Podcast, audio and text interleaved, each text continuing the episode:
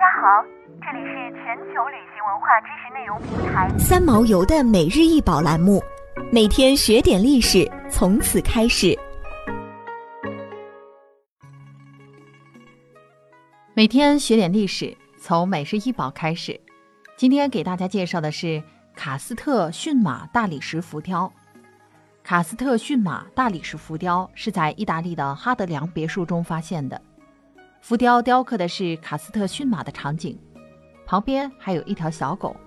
这是一幅扁平的古希腊风格的作品，现收藏于大英博物馆。在古希腊神话中，卡斯特与他的兄弟帕勒克是一对孪生神灵。十二星座中的双子座就是与这兄弟二人有关。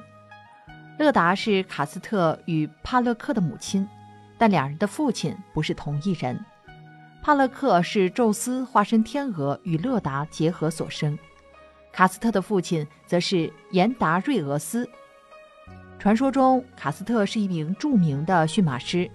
古希腊悠久的神话传说是古希腊雕塑艺术的源泉，也是古希腊雕塑的题材，因而会出现类似这样的雕塑作品。在整个西方美术传统中，古希腊雕塑占有十分重要的地位。希腊艺术是理想主义的、简朴的、强调共性的、典雅精致的，用外在的形式表现内在的力量。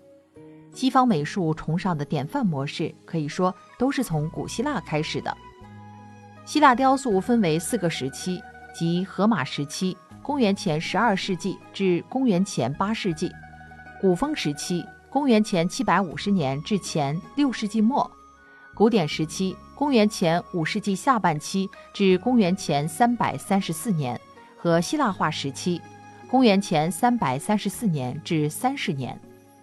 从古代希腊人体艺术作品中，人们也会发现，古希腊人体艺术的题材除了主要来自希腊神话中的人物，就是表现运动员的形象，而古希腊的雕像又往往采取裸体的形式。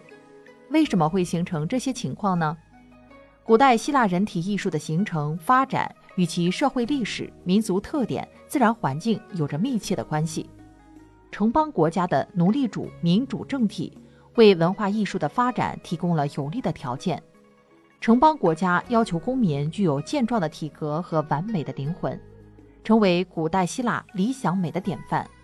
希腊神话是希腊艺术的土壤，它包含着人类对自然奥秘的理性思索。孕育着历史和哲学观念的萌芽。希腊的艺术家正是在这种环境下创造出古代世界最杰出的人体艺术。想要鉴赏国宝高清大图，欢迎下载三毛游 App，更多宝贝等着您。